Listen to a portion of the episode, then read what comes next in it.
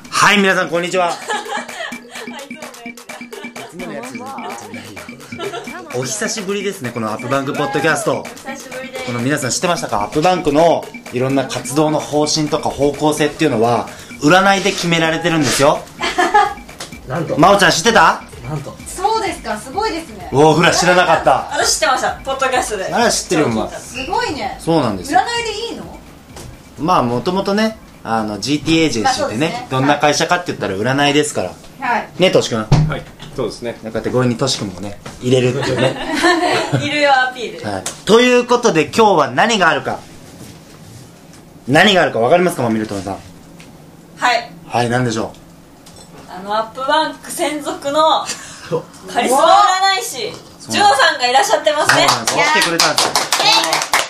ありがとうございます。もうかれこれ何回目ですかもう4、5回は。 45回はね占ってもらってますよねでアップバンクは去年の10月に女子本部っていうのができまして女性メンバーが一気に増えたんですよ華やかに。で今あのファンさんっていう今ちょっと妊娠してる方と、あともう一人映学さんっていう人がいないんですけど、うんあの今総勢3名いるんで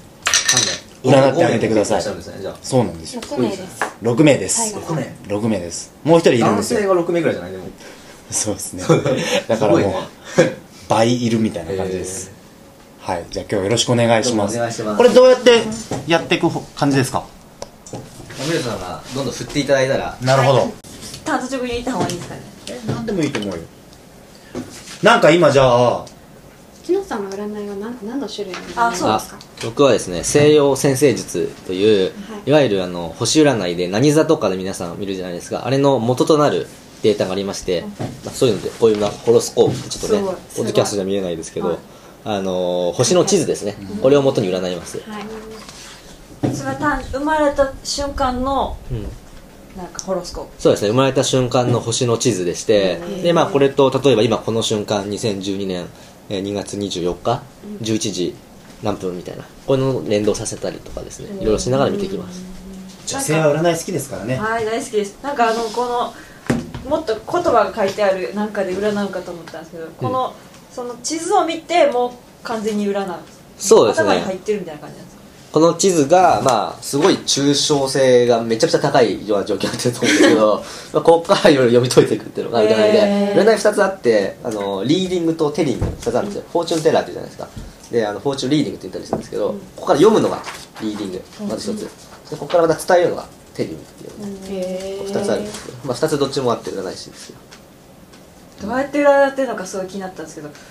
これでわかるんですねこのパソコンですよこのパソコンですよこれ前になんでまあバイオに入ってるかっていうとじゃあどうやって買い替え、まああの、それって星の運行情報をこう元にしているんで、ある種、あの、パソコンと相性がいいんですよ。それって変わらないんで、ずっとは常にこの365日とか24時間とかずっとこの、これは決まって日付ってあるじゃないですか。1週間があったり24時間があったりするんで、なんかデータなんですよ。うんだからこう、まあ、かというと、こう、パソコンのデータに落とし込めるんですよ。へ昔は本当すっごいこんな熱い辞書みたいので細かくなんか見てたんですけど今は簡単にできるのでー占い師はノートパソコン必須な時代にええ必須なのかすごい近代占 い占い師って iPad の人とかいないんですかああもういっぱいいますねへーどっちらかというとそっちの方がなんかビジュアルとして綺麗なんであー僕も取材を受ける時とか iPad とかで見せたりしてますけどはいもう見てるよ皆さんえ見てるみんな見てる全然マミルとついてきて るから。 自己自己紹介もうちょっとだけじゃあすいませんはい一応あのここんなこんな占い師をしてますははいいはいありがとうござあいのます7人組の占い師ユニットでええー、占い師ユニットがすごいであのタタロタロット持ってるのが僕ですもんこの大きいタロットそうそうはい大きいタロット持ってるのおまおあ、タロットもやるんですけど今日は、まあ、タロットより先生術の方っぽいかなと思って、うまあ、いつもアップバンクはたあのタロットじゃなくて先生術で占ってるんでそっち行きますこれえこれ歌歌うあのねなぜかタロッねト持ってるあの、ミュージック JP から歌も出してます 一曲だけわすごい占いのすごい占いの歌を誰が作ったの？一応僕は作ったんですけどおおマジかで歌すか詞はひどいですよ 君の未来占うよイエイみたいな感じタロット占い星占い変えられない運命なんてないみたいな感じでちょっと因が、因が、因が入ってたり。ちこいい。ょっとなんか、あすごい乙女乙女の、あの乙女ゲームをあれやってます。 iTunes 出てるんですかあの、占い乙これ女 iPhone ででやりたい iPhone で超やりたい iPhone 対応多分4月ぐらいがなるって聞いおーたこれ来設た定するしかないじゃんこれは来たでもね、ちょっとね、コンセプトはだいぶ変わってそうね。激しく盛り上がりすぎだよな乙女芸人やばたいちやばいそじゃれんね、あのね、こっち占もいばタイムリーだ占いほど仲良くなっていくのよ。で、例えば、あの、最初マミルトンって名前で言うと、最初マミルトンさんとかって言ってくんだけど、仲良くなってくると、マミルトンはみたいな感じで、ちょっとやばい超やりたい何テンション上がったって上がりすぎだろなんだけど、ちょっとね、あのきそこの期待にね、あの、ちょっと高す、期待値が高すぎて、あんまりね、正直ね、機能が実装されてない。なるほそうど惜しいだから若干ね、もうちょっとだったの。コンセプトは面白くて、あの、じゃ、なんだっけな、えっ、と、ホストのホスピタリティと、ジャニーズの、なんだっけな、なんとかと、乙女芸のなんとかっていう、だから、ジャニーズ、ホスピタリ、あの、乙女芸、えホストっていう、あの女子に嬉しいもの満載にしようっていうね、 それいい入れ入れ入れたんだけど、面白いなちょっとね、あの、コンセプトまで、だってそんなのまでいかなかった。これ最初名前とか入力するときに誕生日とかも入れるあ、そうです、そうです。いいじゃんあーいいですねいいじゃんいいまあ最初ね、ぽいじゃ10ん20人ぐらい、要は気になる人も全部入れられて、おおすごいだから、すごいすごいそうじゃんだつどつどつど入れるんじゃなくえでもて、もうなんかそこから選んで、気になる人入れちゃったんだけど結局占い人恋に陥るの確かにあのね、だからそれ面あの白いね、ちょっとまず企画してほしいぐらいで、あのマミルもう作ったらいいと思うすごいですねそれ面白いねママちゃんも出せばいいじゃんアップバンドのアプリ出す出しましょう出しましょう占い師をテーマにしたはい方がい出しましょう正直 ね、ちょっと仕事増える仕事増えるちょっと失敗してるん名 で、ちょ刺っと手こ手変えないこ入れしてほしい。いでこれでねこれえでちなみに今度どのキャラですあすみません、申し訳ないです真ん中です。 おおセーかターっこいいセーセンタリーダー一応してるのでー、おおすごいでもその今まさね、にイラストレーターのね、本当に有名な乙女芸の人使ってて、は一体10万、 一人10万もしてるから、そうそう。ター1キャラ1キャラね一から作ってすごい一応ねあのににあのに二等身のデフォルメキャラもいるんだけどねそ れはかわいいそう可愛いキャラもうちの高橋君が出してあ二等身うん二等身大体二等身くらい後ろ姿とかすごいたくましい今まさにアップバンク女子本部であのすごいタイムリーなネタが乙女芸と占いなあちょうどねすごいねちょっと今盛り上がりすぎなんでここで乙女芸が一占瞬ってもらう占ってもらう前にこんなにテンション上がったおかしい非常に盛り上がっボリュームがね大きすぎて全カットなんじゃないかなたそううるさい確かに机叩いてしまう本題行こうちょっと落ち着きましょうこれって何がわかるんですか何でもわかるよ何でもだよのび太くん女子本部のこれからと誰かかの顔そういうやつねこういうそういう感じがいいよね女子ホームのこれからそれ人間あでもジャニ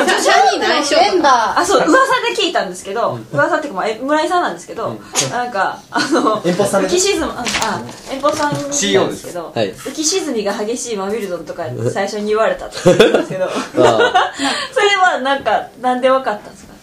あそれは、あのこうこのホロスコープという星の地図から、はいまあ、見ていくんですけど、あのー例えば自分の場合だと、あのー86年4月10日、あ名前言っちゃっていいですかあ大丈夫 あの生まれでっていうとその何坂っていうとフリーザお羊座お羊座のに20度とかフリーザあなんで知ってるんですかそうそうお下なんにか20の方で、占いうん、ああのう占い師そうだ前回うんのポッドキャストの時にも占ってもらってんだよ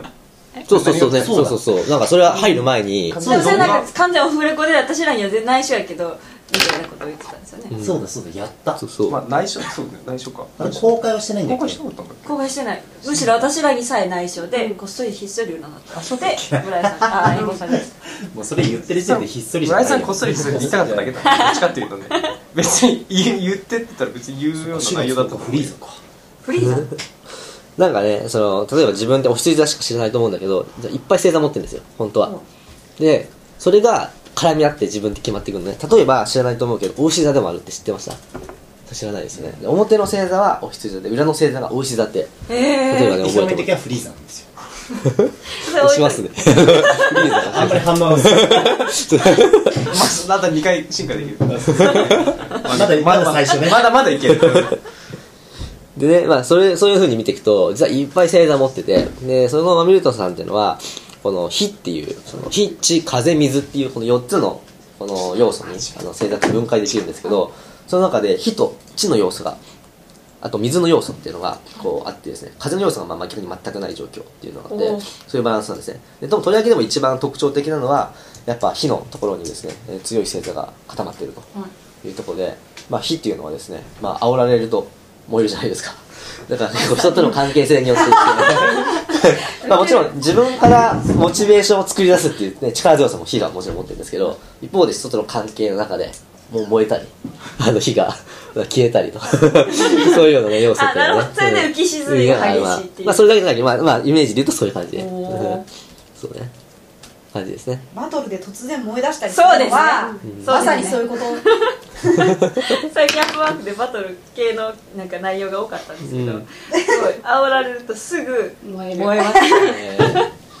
そうだね、そうそう。だけどね、自分で火も消すっていう感じがあるから、その、なんて言うんだろう。燃えるけど、なんか自分でまた水で消すみたいな感じのことを繰り返す感じのところもあるのかな。えすぐ飽きるってことうーん、なんだろう。あの、やっぱ水っていうところもね、結構ど真ん中にねいろいろ保証を持ってるんですよ。だから火の要素もあれば水の要素もあるってことは、やっぱそこっていうのが、状況によって打ち消しちゃう感じだから、こう、相なんかじゅ相手からこう、ぼーっと盛り上がるけど、それをまた自分からなんか、自分がきっかけで盛り上がったんだけど、なんか自分から消しに行くみたいなことも、もしかしたらある可能性もあるって感じだな。水で言うと。なんかよくわからん人間ですね、うん、 よくわからないけど。まあだから、こう、激しさがあるっていうのは多分その時に言ったんだと思いますね。うん。でもうちには今日会いたかったのがね、こう、江学さんっていうね、人が面白かったんですけどね。裏のえ内容ー、ガクさん今日おは休みなんだよねえ江学さんはね、ちょっと、確かね、アップバンクの母ってなんか言言ってましたね気がするんだけど、非常に安定感のある、あの、星を持っててですね。これ、ある意味宮下さんと逆な星座をいろいろ持ってる感じですそうね。なんだ宮下さんがこう、そうそういうことね、宮下さんとね、マミルさんは若干似てるとこはね、あるんですけどね。うん、似てるって言ったら変ですけど、あの、ちょっと違うっちゃ違うけど、まあ、ちょっと、炎系って意味で似てる感じ。炎系うん炎系炎系炎系クラッシャークラッシャーあれ私物壊さないですよいや皆さんは本当特殊な人なんで、あの今まで結構見てますけど占いはその中でもかなり特殊な人な皆さんの推しですね、どうえなんかどこがにどこが一緒なんですかあのクラッシャー気になってるクラッシャーが気にすなごるい宮下さんどこにあるかなこれだよねこれ僕ですあこれあ宮下さんこっちか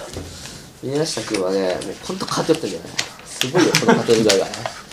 もう見見て見ればわかる見ればわかると思うこれ、まあ、よくはこれをわかんなくても見ればスわティかーるブ・ジョブズと似てるんでへえあここにいっぱい見てこれおひついさんのとこに全てこう相当でしょこうえすごいよねこんな相当なんて なかなかないよね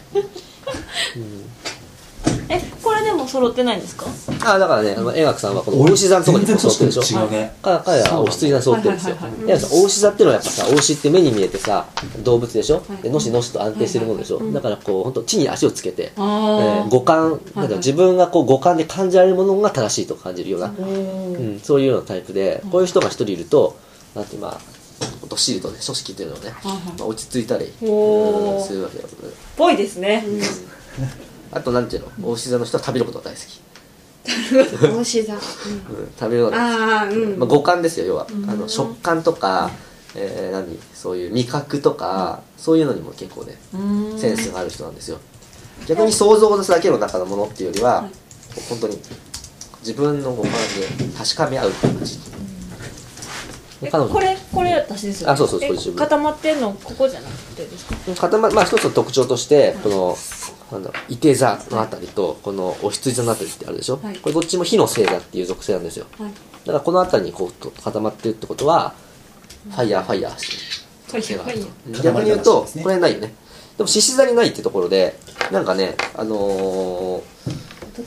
なんていうのかな、えっと、火の星座って実は3つなんですよ。お羊座、えー獅子座、いて座と。でもちょっといて座のとこにないってところで、なんかこう自分として、その指針として持つべきなのは、その情熱的になった時に、そこに対してしっかりとこう、おーなんていうのかな、責任とかプライドとか、なんかそういうちょっと、なんていうのかな、あーまあ、獅子座だけに百獣のライオンなんですよ。で、その、意識として、えー自信、プライドみたいのを持とうとする姿勢を持たないと、なんかこう、次のところにコロッとね、あのー、行き行きやすくなるかなっていうのがあるので、まあ、なんかこう、そういうのを持つとより安定していくって感じかな、うんまあそれは良さなんだけどねどんどんどんどん変わっていくのも良さなんだけどそれよりもなんかこうお変わらないで続けた方が価値発揮できるようなものってもあるじゃないですかそういう時に必要なのがこう獅子座要素っていうのを意識的に身につけることがすごく大事でもこれ個人の話であってチームとしてやればいいかな話だからこういう獅子座要素の強い人っていうのと一緒にペア組むとそうさらにそのチームとしては良くなったりすると誰がアップバンクで石田要素が強いですか試合要素強いのはね、えっと、女子部でしょ、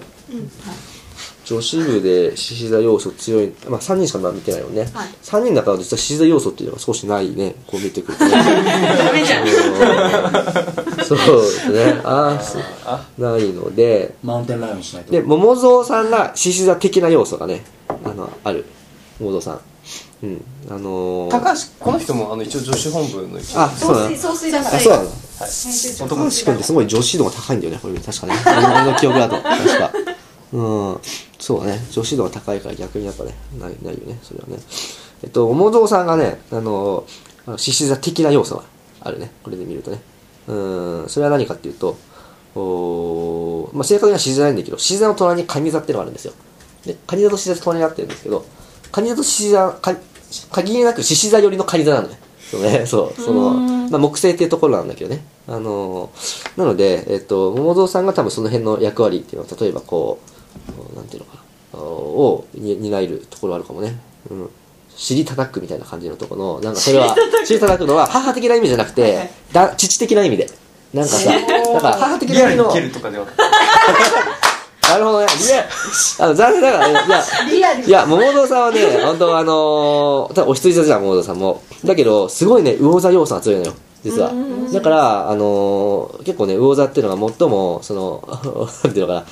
愛というか、慈愛というか、そういうとこあるので、えっと、うんギャグでは消えるけど、本気ではなかなかね、あーうん消えることはあない。ー確かに確かに、俺は本気で切るか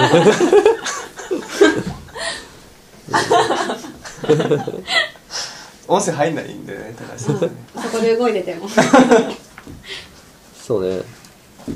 なかなか皆さん、あれだよね。えっと桃蔵さんの星は結構バランスよくなんかち散らばってますかそうだね、桃堂さんはね、結構、うんとね、その、4エレメントっていう、ヒッチー風水で言うとよく、あの、ばらあのばらけてるんだけども、でもその、一個一個の星座だけで見ていくと、結構やっぱり特徴的な星座だなっていう感じ。やっぱ魚座のあたりにすごいこう固まってるので、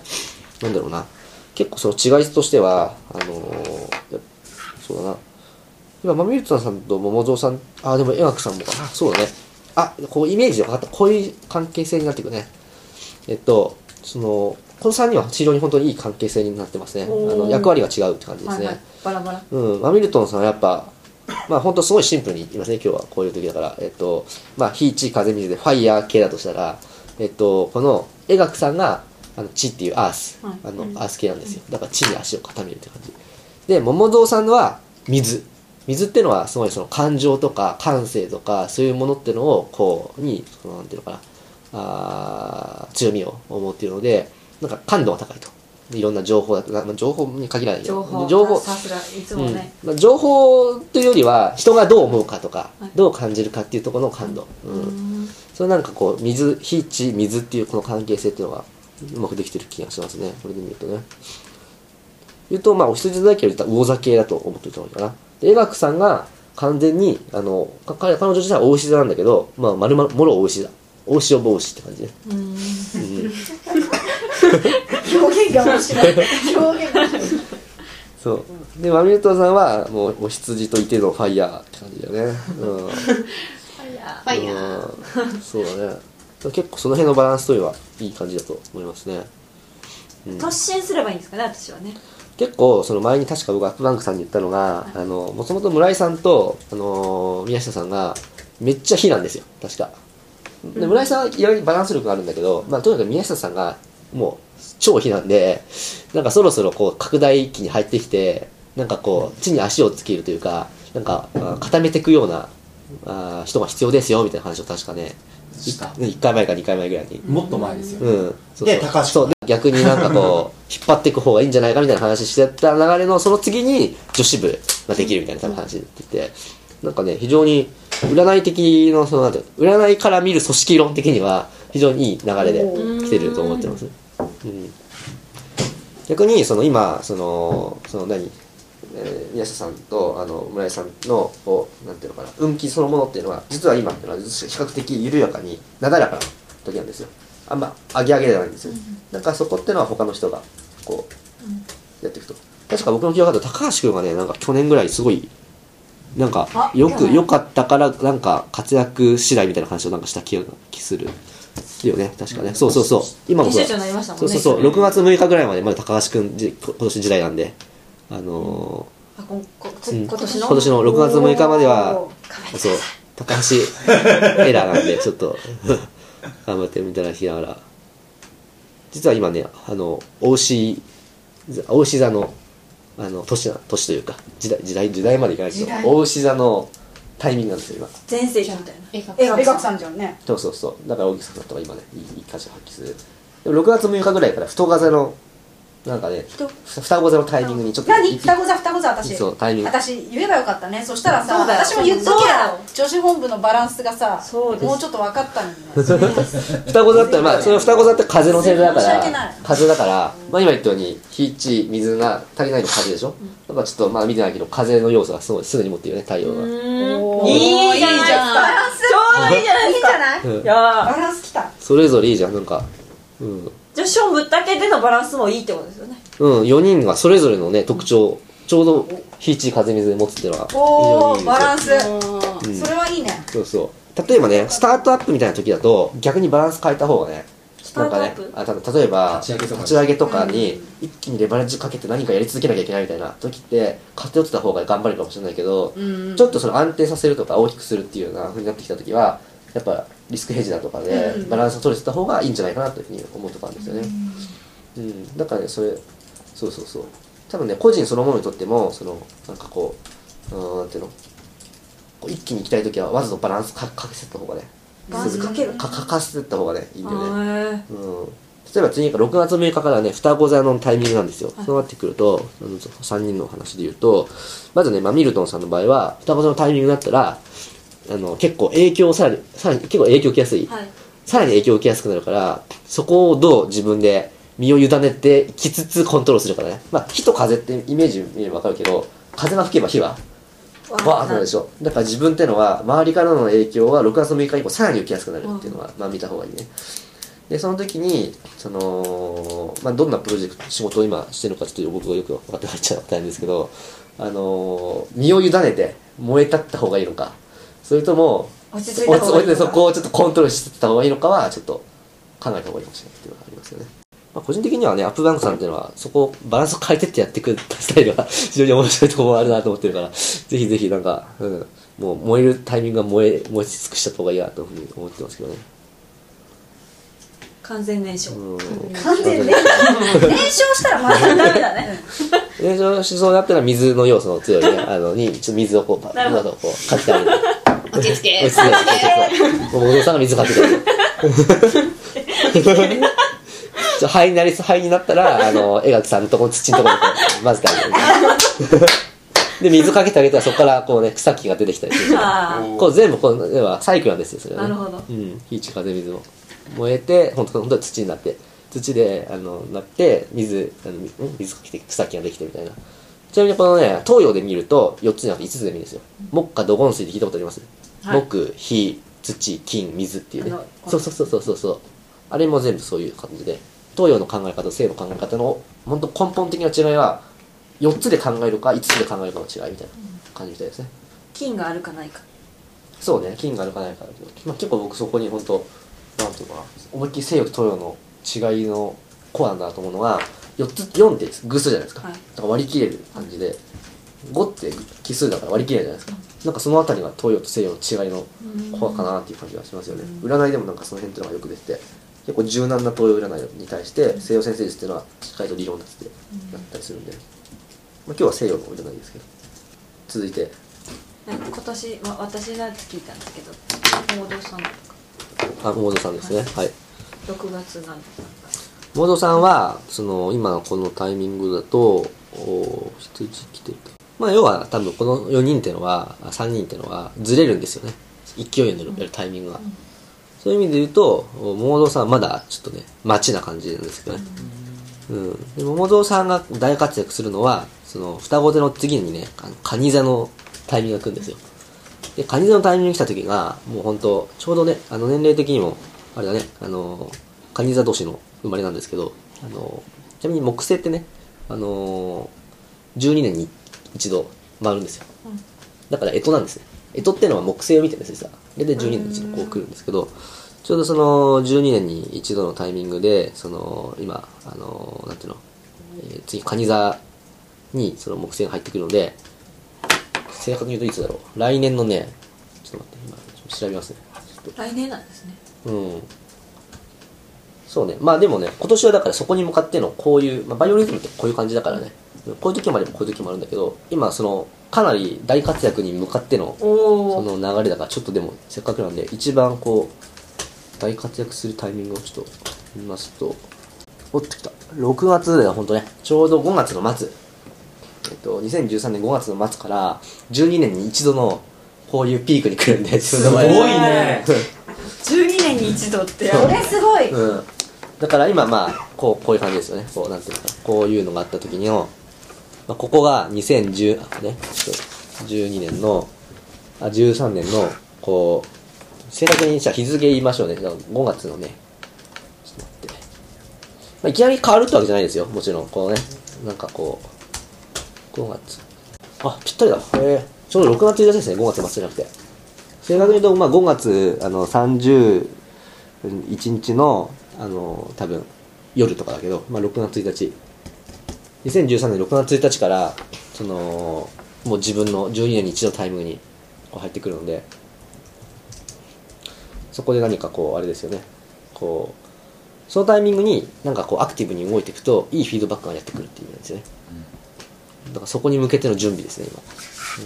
うん、もしかしたら今あれですここでどういうことやってるんですか今うん九条支部にライターです記事書いてます編集長になるかみたいなねそういう流れはすごいできたな2013年6月1日 から編集長想像して実なか ったは 盛り上がりがすごいおーおーおーおーすごいそのアップバンク乗っ取り計画をじゃあちょっとね女子部乗っ取り計画をちょっと6月1日来年6月1日まだ1年半弱あるからねあそっかまだまだですよねいろいろあれですけどちょっとだから今そこに向けてですよね本当ね水の要素強いからねうん桃蔵さんのその星座的に12年に一度なんですかその周期は人によって違うんですか何年に一度とかああもちろん違うあの何かっていうとおあももちろん違いますそれは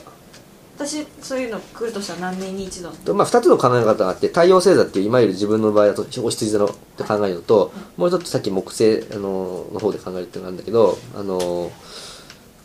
もうちょっとね若干終わってんだよねあじゃあうん最近だとあうんいつとうんとねいつだろう待ってえーっと今日だから去年とかねそのうん去年んそう去年の前半とか去年の前半うん、その頃にやったことが今花開き開いてるのねそれって要は今とかその後にアップマークに入れたということですかあね例えばそれも一つのことかもしれないねうんなんかよく感じないするんだけどその時になんかいいことが起こるっていうよりはなんかその時にことが結果になるっていうイメージ、おうーんそれ何年に次、ま、だいぶ先ですかね10年後でもだからまあそうそう10年に一度って周期考えちゃったらそう10年後とかなってくる終わっちゃったあーっまあまあまあまあ終わっちゃったねでも自分の自分の場合はあの火の要素にそうすごい強いから火の要素が強いってことは4年に一度火のタイミングが来るわけねだからそこに乗っかれることができるから、うんその別にお羊のタイミングが終わっても火のタイミングに乗っかってきます、いい感じ絵学さん江川さん江川さんが今ねすごいこあ今う、、そううん非常に安定感のあるなるほど感じをやってますが江川さんもねこう見るとうーんそうね江川さん江川さんちょっと生まれた時間がわかんないんだよねここもうちょっとね実は本当は知りたいって感じかなうん江川さんねうん本当母要素が強いと思いますねうん蟹座にもねこう金星っていう星座が入っててなんていうんだろう、お牛とカニとかね、こういっぱい入ってるとね、ほんとこう、なんか、安定母ちゃん、母ちゃんって感じができてくるね。うん。まあ、需要性なんだよね。その母性って、その受け入れる、その、なんていうの、つつ疲れなんだよね。うん、その本当強いだからこうテーマとして「守る」っていうのがテーマでやるから、この場合えー母のテーマって子供を守るっていうのが第一テーマなのねでそれがまあもっと今っぽく言うと、まあ、組織とか友達とか仕事とか会社を守るっていうような意識が多分働いてるから、うん、安定感のあることなんじゃないかな私母性ないんですかね母性はいないあのねいやそんなことはない母性か母性ね、うん、母性が一番ないのはちなみに母性じゃないのは水戸さんの 時だけえそれはその一番上の高橋亮さんよりもってことですよね高橋、確かね、俺の記憶ね、すごい母性がありそうな雰囲気だったよね。母性派 母母性性派派だったよね、そうそう、いやそうね。確か僕も母で性もね、母性派っていうかね、装飾派な方がイメージが近いな、だから。うん、母性っていうよりは装飾、うん、イメージで言うと。うん。結構ね、あの、桃蔵さんはね、あの、母性っていうよりは、なんか女性らしさみたいな感じうのわ出てるね。女子力女子力女子力うん。女子力はいいな。私子供いるんですけどあ、そうなんですね。 いいじゃないですか、子供も。子供はね、いて、えっと、8番っていう部屋があってですね、子供がもの生まれた後に、この8番っていう部屋は、まあ、結婚後の、まあ、部屋なんですけど、ここにね、天皇制っていうのが入ってるんですよ。これ何かっていうと、いつ子供とか結婚って。えっとちなみに私結婚3回してるんですけどあすごいです ね。あ、これ、ちょっとごめんなさい。今言おうとしたこともして、先に言いますね。そしたら。天皇制っていうのはレボリューション、変革の星座なんですよ。レボリューションで、8にあの変革があるってことは、結婚後に変革があるっていうのは実は今言おうとしたことで。うん、そうそうなんだ。3回してるんです か3回目今今継続中マジで継す続中ってさなんかちょっと、うん、継続するんだよね継続中ちょっとそれあれですよ。 お女、終わ女り前提みたい、な女出しすぎてません。ちょっとすごいですね。だからここはもしかしたら、もしかしたらでも何ももう十分だよね。あの、結婚後の変化っていうのを、もう本当、これはね、ある感じなんですよね。へえしかもサソリ座に変化があるってことだから、なんだろう、サソリ座で8で、あれだからやっぱ、 男女関係なんでしょうね。はい変化があるって ことが。本当にすごいですね。3回か。結婚はね向いてないと思うんですよねああ、本当ね、理想主義な部分っていうのはすごいまずあるんですよ。この、ウェザーいや私桃蔵さんいいよ桃蔵さんの話を聞きたいよ もっといろいろ言った方がいいよ桃蔵さん結婚が向いてないっていうのはでもね相手とのその関係性バランスなんで、自分だけだとねそんなあれですけどなんていうのかなこうここにこういっぱい星あるの分かりますよねこれってのはねちょっと12番にこういっぱい星あるってことは1番から数えて12番の方がこう想像上のことだと思ってくださいこれが現実世界現実世界からこう空想上の世界ってところにこのいっぱい星あるでしょだからこう空想の世界あとその理想の理想の世界そうそう妄想の世 界そそういうところっていうのに結構自分のアイデンティティというか生きがいみたいのもあったりするんですよだからその現実っていうところと想像上理想の世界っていう のそうなんていうのかなやっぱギャップっていうところがテーマにはなるよねそれは特にこの、なまあ、見てわかるけどここに何もないでしょこのここここはないよねここってのがやっぱり一番現実の部屋なんですよね逃避してんの現実から絵学さん結構あるんですねじゃあね現実感があるああこれ江川さんじゃないよこれ江川さんはねちゃんちょちょっとねあの生まれた時間が分かんないとねここってのは正確に言えないんだうんそうそうでそでも逆にここが強いってことは何かっていうとすごいコンセプトっていうか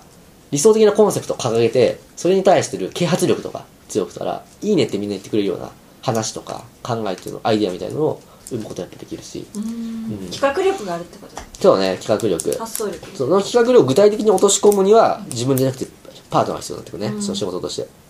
そういうそ意れ味では一番とかの部屋が多い人が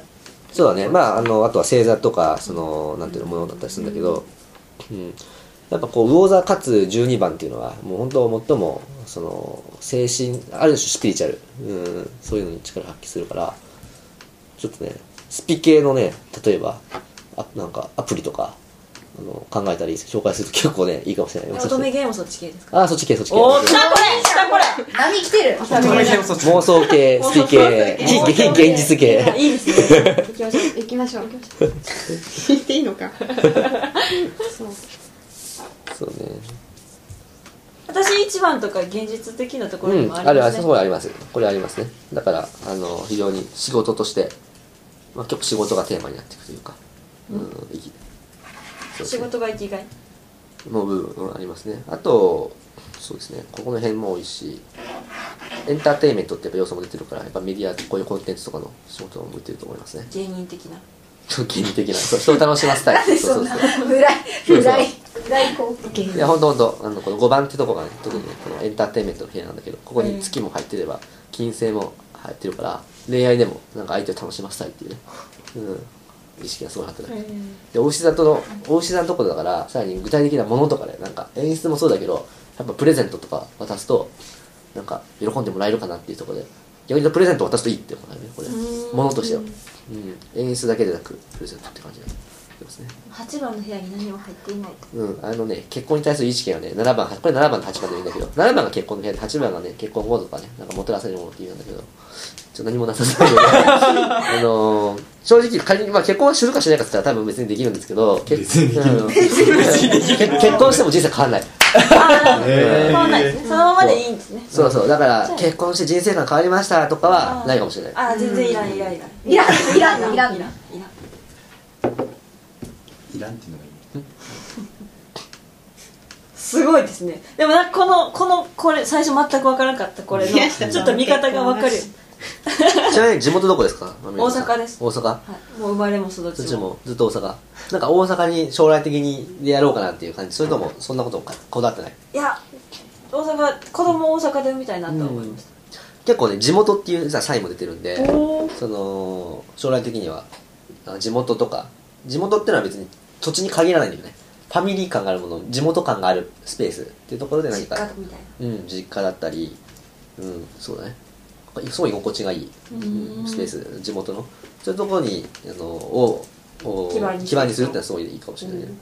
それはどの部屋このなんていうのな三番まあ下のところだよねこの下のところにこうどっしりとこう構えてるって感じかはな、うん、逆に言うと上の方はないでしょはいうん、こっちの方がふわふわしてる感じでねここはなんか一対他みたいな一対一の関係じゃなくて一対他の関係っていうのかな、そうなんていうのこう複数人の人たちとどんどん絡んでいくっていうよりは結 構こうなんて一いうの対一が好きみたいなうん、好きっていうか、まあ、そこでの方あのに力発揮したりするからそのあ限定された地元とか家族とか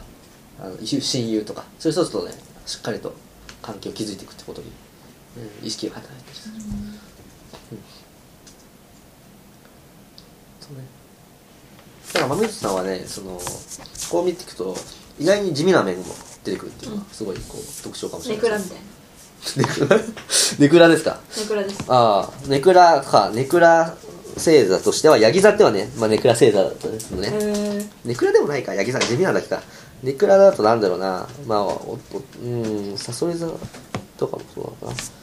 まあ、ヤギ座のところに、こう、そうね、入ってってくるから、ネクラっていうか地味な部分っていうのは、多分結構出てきてるかな。あと、大牛座とかもしっかり入ってるし。うん。うん、そうね。近藤さんモードさんどこ行っちゃったモードさんは 上にうん上にあるそうそうモードさん上にふわふわしてる私ふわふわしてるのうね、ん、うん、ふわふわふわふわですよ、そんなことないうん、ふわふわだとそうねあと特徴ではなんだろうなうんまあでも本当いいじゃないですか妄想女子女子力っていうので非常にいいと思妄う想通信力、うん妄想女子力いいですね妄想女子力、うん妄想と女子力ってかなり女子本部に不可欠なものじゃないですか 123が現実感がない現実って現実感がないのね、現実感がない。3ついろいろと言われててね、あの、ポールシフトとか、わかりますあと、フォトンとか、なんかね、その12月のタイミングに、その、マヤ暦が終わるかもしれないって話、終わるって話と、あのー地球が太陽の周り回っているように、太陽系も銀河の周り回ってるんですよ。で、それがちょうど、その、のフォトンっていう光の死って書くんですけどそこがすごいこう大大きいところに宇宙船っていうなんかこう、まあ、簡単に言うとすごい力強いなんか放射能みたいのが、まあ、後ろからこう来るんですけどそれはすごい最大のタイミングなのがそのタイミングでさらにはポールシフトって言って南極とか北極って L と S って向くじゃないですかあれって、あのー実際には北極点とか南極点に刺してんじゃなくてなんかこう実は動いてるんですよ実はそのポイントってそれがねすごい動いてるのであなんかうん変わる変わるのそうそうそなんうかニュースで見ましそうそうそうそれのあの変わるかもしれないタイミングみたいなのがそこでなんかいろいろ混ざっててそういう今のこの考えがねその終末論的な考えがあるみたいで、ねどうなのかなって感じですよねたそうもしそれ終わっちゃったらさっきの盲導さんの2013年6月1日来ないかもしれないじゃないですかね終わっちゃえ大丈夫だだね よ飲んできたね飲んできたね無理だねば多分来ないかもしれないさすがに日付が来るんじゃうちなみに言われてるのがその次元上昇するって言っててそれ何かっていうと僕らのこの3次元次元が4次元になるみたいなこと言う人が一番多いの実はね意味わかんないと思うんだけどそうアセンションねでこれないね僕でも聞いたことありますうん、これでもね結構僕ねこれ本当にそのなんていうのあちょっと僕の仮説なんだけどこれ要はさ今もう正直さなんか赤なんてそういうのってさ Google にさ Google 先生に聞けば何でも答えてくれるじゃん、なんかねそこってある種のさなんか集合無意識というか集合意識のさサーバーになってるじゃんそれとさ脳がつながればさ集合式のサーバそうそうそう。グーグルが結構そうなってるじゃないで、それが、そのなんか、脳とさ、ネットワーク、インターネット繋いじゃえばさ、結構さ、自分のさ、なんか意識っていうのはさ、なんか物理世界からさ、ある種その何、みんなと繋がってるさ、マトリックスみそたういそなう、その世界になるでしょ。なんかそのタイミングの話だなと思ってんだけどね。もしかしたらね、次元上昇。すごい話ですうんさらっとなんかそうなる元年みたいなさ、ネットワーみクんと。なダイブできるようになるっていう話そうそう。うね高橋君そうそうそう。なんかそれの元年っていうか、それその文化元年みたいなさ。それはね現に医療現場ではねもうねそろそろやってんだってその要は手が動かせない人はが脳とネットワークつないでそのなんかロボットアームみたいので動かすみたいなのがもうできてるんだよだから本当高架機動隊の世界っていうのは医療レベルではもうできてて現実に一般化してっていくっていうスタートみたいな感じな気がする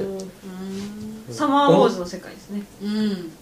アップバンク4次元みたいあランク4次元突 然世界の話からアップバンクに降りてきたあ落とし込んできた落とし込んできたまあ何にもイ最後メージできなかったけどアップバンクアップバンク次元上昇キャンペーンとか なんか12月あたりのなんかそうそうそうそれに合わせてそれに合わせてーストア送料無料そこはなんかキャンペーンは無料なんですけど現実的だな今月のねあのクリック単価上げ ますネットワークネでットワークで受験が上がるそう次元が上がるので次元上昇できた人はみたいなアセンションできた人はなんか確定確定み自営上できた自営上できた人から抽選でみたいなついちゃうたいな先着次元上昇したら理理由をメールで理く由だをさ入いれてくださいとメールでね確認確の上認そう確認みんなそうそういいじゃんでもね多分ね年末あたりそのね次元上昇とか2012年っていう話が結構ね話題になりそうだから、うんそこに乗っかってちょっとネタっぽい企画やっていくのが面白いなと思ってて怒られないですかね確か怒られる怒られたら怖いで俺正直ねこの間怒られちゃって先週ああんあんの取材があってで僕らのさっきのランニング組のの統制で座談会やったんですよ、うん、で3月15日ごぶりなんでちょっとよかったら見てほしいんですけどで僕らがちょっとその予言特集の案なんで3月15日入りがで僕らがそのなんかその予言に対して座談会やったんだけどいやなんかどっちかっていうとその予言特集でそういう予言好きな女子がなんかこう見るのにうちらその予言に対する批判的なことばっかり言っちゃってなんかね、怒られた。なんかその後なんか編集者からちょっとメール来て、正直ちょっと、なんかいまいちです。 もっとちゃんと意識持ってくださいとか言わ れて。いやいやいやって。結構ガチで怒られましそたうそう、ガチで怒られ初めて怒られたよ、それで。いやそうなのさ、ディレクションその場でしてくれよって感じだったんだけど、確かにもう確ちょっとかに、ねんそうですよねそうそうそうこういう話に持ってってもらえますかとか言われたらそうそうそう最初最初からシナリオありきでさ、うんそうなんていうのうちらの言葉がそこに埋めればいいのにちょっと,、ちょっと怒られてた久しぶりにちょっとすいませんって言 って怒られてうちは結構ネタっぽく2012年は使っていきたいなと思ってるんだけどねうん、本当さっきも言ったけど今度ポジティブなメッセージもね多くないと、またなんかノスタダムスの時みたいになんか不安に煽られて、なんかこう本当に変なことする人とか、逆に子供たちもあどうせ世界終わるから勉強しないみたいなことも多分俺らの時もあったんだけど、 俺俺本当そういう時やってたけどなんかそういうのとかもっとなんか新しいのの始まりだよみたいなポジティブなメッセージが溢れていくと、なんかこうやっぱり基本閉塞感漂ってる方にもいるのか一つのきっかけになるじゃんそれっていうのがさ、そういうのいいと思うんだよねなアップバンク次元上昇次元上昇新しいテーマキャンペーンーンこんにちは吉木こんにちは正直こんにちはよろしくさよなら3時間4時にならないでね4 4時に4時2時に公開から4時公開4時に4時に よしよし面白いじゃないですかそれ四次元担当です四次元担4次元に向いてそうなのは誰ですかえうちは当。向いてるとか。いやいやさっき言ったあ桃蔵さんうん桃蔵さんは桃蔵さん四次元担当は四次元向きですよ本お当にー来たただすでにこのこのこの3次元にいながら4次元となんか更新してる 感じマジで それぐらいスピリチュアルなそのう。そうそうそう4次元担当の編集長みたいな感じですかね次元上昇次元上昇 責任者次元上昇してる人じゃないとアクセスできないと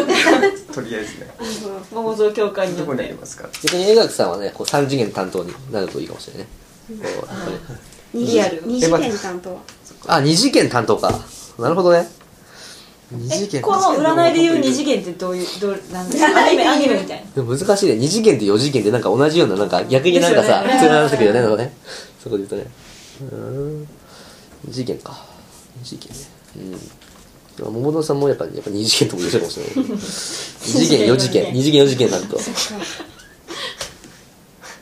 私何次元何言ってる何次元何すごい。どういうこと三次元ってねそうね大丈夫ですあのリアルに生きていけるので三次元で生きていけます三次元三次元で私リアルに生きてくれるぜひえまだまだこれから桃蔵さんは変化があるんですかまあそれ気になるあねのー変化があるのかこれからのもののうーんそうね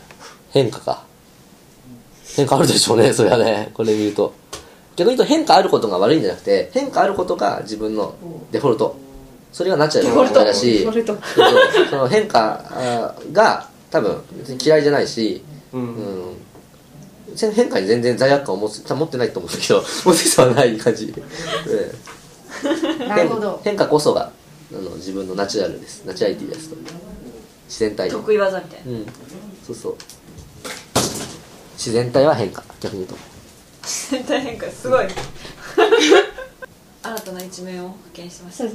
すね結構現実的なたゲイリストやと思っても思ってたんだけどあ自分のことをうんなんか意外にも崩壊した次元がと4次元四4次元次元担当で四す次からね元担当になったじゃあこれからも乙女芸をいっぱいレビューしてそれ大事ですね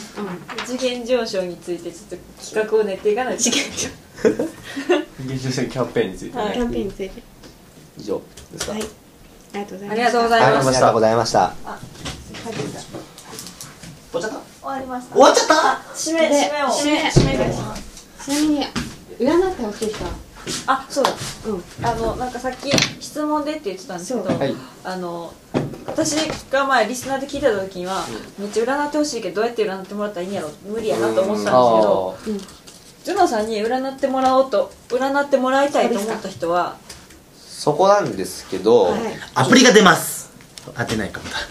アプリじゃあぜぜひいやアプリ作ったらいいじゃなアいですかプリいいそれでですなねんか欲しい私も欲しいアプリをはい出すならやっぱあの中国語とかなんか英語とかでなんか海外でもやりたいなっていう感じですね今うちらあの台湾でも連載がスタートしてますし、はシンガポールでも去年からやってるし、へー4月からバンコクでも、へえーー結構アジアに占い今やってるっていうのともそうやっえすごいてなんかその辺になんかこう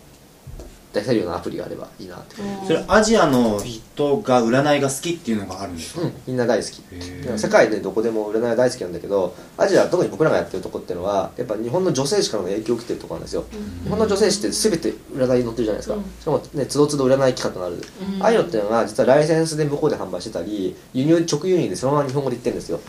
で結構若い子っていうのは女性カルのライフスタイルあカルチャー可愛いカルチャーをガールズカルチャーっていうのは日本からの影響でみんなすごい影響されてて占いって2つあってその土着の文化とか宗教からある占いもあるんだけど、メディアのコンテンツファッションから来る占いっていうのがあって、まあ、僕らがそういうのをよく作ってるし日本って結構そういうのが多分朝占い見てると思うんだけど、あれだったらすごい一番の強みで、あれはやっぱアジアに女の子に波及してってるんですよ今。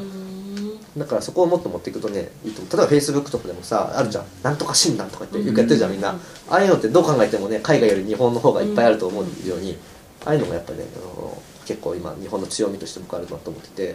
今アジアにそれを持っていくようなことを、まあ、微妙にやうーんってる感じになっていますじゃあ聞いて占ってもらいたいと思った人はここに行ったら占ってもらえるえっとね、ホームページをよかったら見てください。そこに載ってて、例えば、あ、今度 iPhone 女子部イベント出るんですよね、あ、えっとね、僕と村井です。ああそうなんだはい、 iPhone 女子部に僕らイベントブース出すのがあってえ土曜日1日だけいまえっすと、土曜日い先生、9日とかでしたっけ ?9 日、10日、11って。そう10だなそしたあら本当ですか僕いないんだけど他のメンバーがいるんでブース2ブース出してるんで1日おーよかったらそこにじゃあどうぞそそこに iPhone 女子部 iPhone 女子部女子本部じゃなくて女子部女女子子部部原宿原宿かなんかのねそうですね、原宿でちすょ。っと僕いないんだけどあ他の、のスタバのところですよね。。そうそうそうそううそう今日どうでしたか聞いて、まみるこさんどうでしたかやばいですね念願かなったんですけど、すごいいろいろ知れてそしてこの見方が多かって面白かったです聞いてどうでしたか聞いてどうで自すか分自身の。なんか納得みたい納得ななんかこの浮き沈みが激しいなっていうのだけはしてたけどなんかそのあそういうのに基づいてたのかみたいななるほど。はい結構アップバンクはこの占いで本当に動いてるんで、はい結構参考にするといいと思います桃蔵さんどうでしたか4次元担当4次元担4次元ってなんだろうって感じですよね当意外な一面をなるほどあれですよあの高橋君が編集長になった時とかもジュノさんがその高橋君編集長とか面白いんじゃないっていう言葉がきっかけでなったの、えー本当だよこれすごいだだから本当にありえるかもしれないえ今日だってもうさ編集長がつかからグイグイ来てるから桃じ蔵ゃさあん俺がスケジュール入れとくわさ桃蔵さん編集長カレンダー出に身にカレンダー入れといてでこの本当女子本部とかができるのもなんかそういう占いを元にしていろいろ考えていってるから本当に真央にするといいと思います、真央ちゃんどうでした参考になりまいや私渡しとけばよかったと思うすですよなねえあれした方がいいんかなと思っていやなんかそのお手があるのかなと思いやってたみんながみんなの前で自分のなんかを知られるのが嫌な嫌だったの裸見られてる感じそうそうってそんな感じが してあちょっとこれやめとこうと思って、んでもみんなのバランスとか見るんだったら絶対ね欲しかったよね、すいませんまあでもさっきね風のねせ双子双子だうん双子座来ただけで双子座ってもうあれなんでバラン風スのせいなんでバランス取れてると思うそれだけだけどそうねなるほど女子本場バランスってバランスよねすごいですからねよバかラったンスね、高橋君どうでしたかええ6月で上昇上昇ちょそれはとてもいいことだなと ぜひですねネクスあのジョブズネクいいなと思いますね楽しそうです高橋君太ったいやなんか太ったとの夢をねも今う日超えた今日パンパンに見えるちょっとじゃあ最後に高橋君占ってくだ さいよ高橋君最後そう女子高橋君と他のメンバーとの相性とかそういうのが大事ですよねそうですね女子総帥あ編集長って一番相性がいいああなるほどそねれいいアねマミルトンとエイブさんとモズさんとあそうだた高橋君ってさ多分前も聞いたんだけどさ、はいあれだよねえっと生まれた時間ってさ分かん朝方ですえあそうだよ ね朝方だからあのお牛座なんだよね、だからそうじゃなかったみたいな話をしてたよね、はい前ねそうだよね微妙らしいようんこれでもねやっぱ高橋君ってやっぱあれだねうんぴったりだねあのまずえっとえ江学さん桃蔵さんとなんだっけお名前真央なおです真央さんとはもう星がねどれもねリンク多分してるねおそらくね、えうん双子座そうリンクってどういうこといや要は何かっていうと、まあそのね、この今のこの星座に、例えばね、あの、桃蔵さんは、えっと、すごい魚座に特徴的なんだよ。そのそこの魚座に思いっきりね、高橋君、こう木星ど真ん中入ってるから、まずすごい相性がいい。おーうん、で、ちなみに次に、えっと、えー、大牛座ね。えっと、大牛座、うん。江学さん、大牛座でしょ大牛大牛って言うでしょ、そこにこうやって、まず水星入ってるし、太陽も入ってるでしょだから、こう、そこの、なんていうかな、えー、コミュニケーションだとか、まあ、まあ、根本的な相性、まず、やっぱいいよね。そのその二人も。で、えっと、自分の場合も双子座でしょ、で、双子座のとこにこう金星とか入ってきてるから、やっぱりその、なんていうの、一緒に、こう、ビジネスとして、なんかこう、うん、まあ、これ恋愛って意味もあるんだけどね。編集長そういう話 まあなんかこう同じような感覚で何かこう、まあ、あの手に入れてくものお金を手に入れてくそういうそういうコラボレーションもいいけどねうんうんお金ゲットお金だけで さてそこでマミルトンさんなんだけど、マミルトンさんの場合はえっとねえっとねまあ同じ星っていうのは、いて座のところで連動してるんでね、で、星も、あ、そうか、星でこう連動してんだ。はいはいはい。あ、全然、なんか一瞬あれだと思ったけど、全然大丈夫であす。マジですか、うんよかったいや怖い怖いマミルトンちいや言うとねあの土星と天王星っていう星座があってこれどっちもちょっとその悪さをする星なんですよでそれが伊手座のとこと天王星あるからやっぱなんかねその天王星同士の伊手座でちょっと対立するまあここはね同じ時期に生まれてるっていうのはあるんだけどね同じ年だもんねだってはいうんそっち誕誕生日も誕生日も近いよね、えーところがあってそれまあ要は同士なんか年齢がその近いからこそのそのそのなんていうのそのぶまあた対立じゃないけどまあいいんじゃないかなその議論のそのなんていうの対象として非常にいい相手になると思います、うんだからなんかどっちからなんかここはあのうこなんていうのこの全部黙るんじゃなくてもしなんか言いたいことあったらお互い言った方がいい関係があるかなっていう感じですね、えじゃあダーリンうん怖いゃん怖いぞマミルトン遠慮なくじゃあ寝た方がいいんだ寝見た方がいいんだよマミルトンがもっとセクハラですとかやめてください私に話しかけないでくださいマリトンさんと高橋さんの恋愛相性もいいです。おおおー前付き合ってることになってましたからね勘違いされた勘違いされたんだ僕がなんかそういう適当なことばっかりうん付き合ってるんで しょ非常に非常に申し訳ないですご迷惑を意外とだから高橋さんっていうのは本当柔軟なね、いろんな星座を持ってるから、おーこういうことがあるって感じだな。だか ソースにぴったりってことですねそうだねそうね部分立つにらちょうどこの4つのエレメントを持ってる女子本部4人の、そのトップトップにお分ーがったり。来たすごい生まれながらにしてこのチームの長すごいすごいさすが総帥そうでももう総帥はやめましょううん なんでなんか嫌ですね総帥違いますよね 騙しいいじゃんそうすいではい、他なんか聞きたいことないですか皆さん大丈夫大丈夫はいじゃあそういうことで今回のポッドキャストは終了となりますジョナセンさんありがとうございましたありがとうございました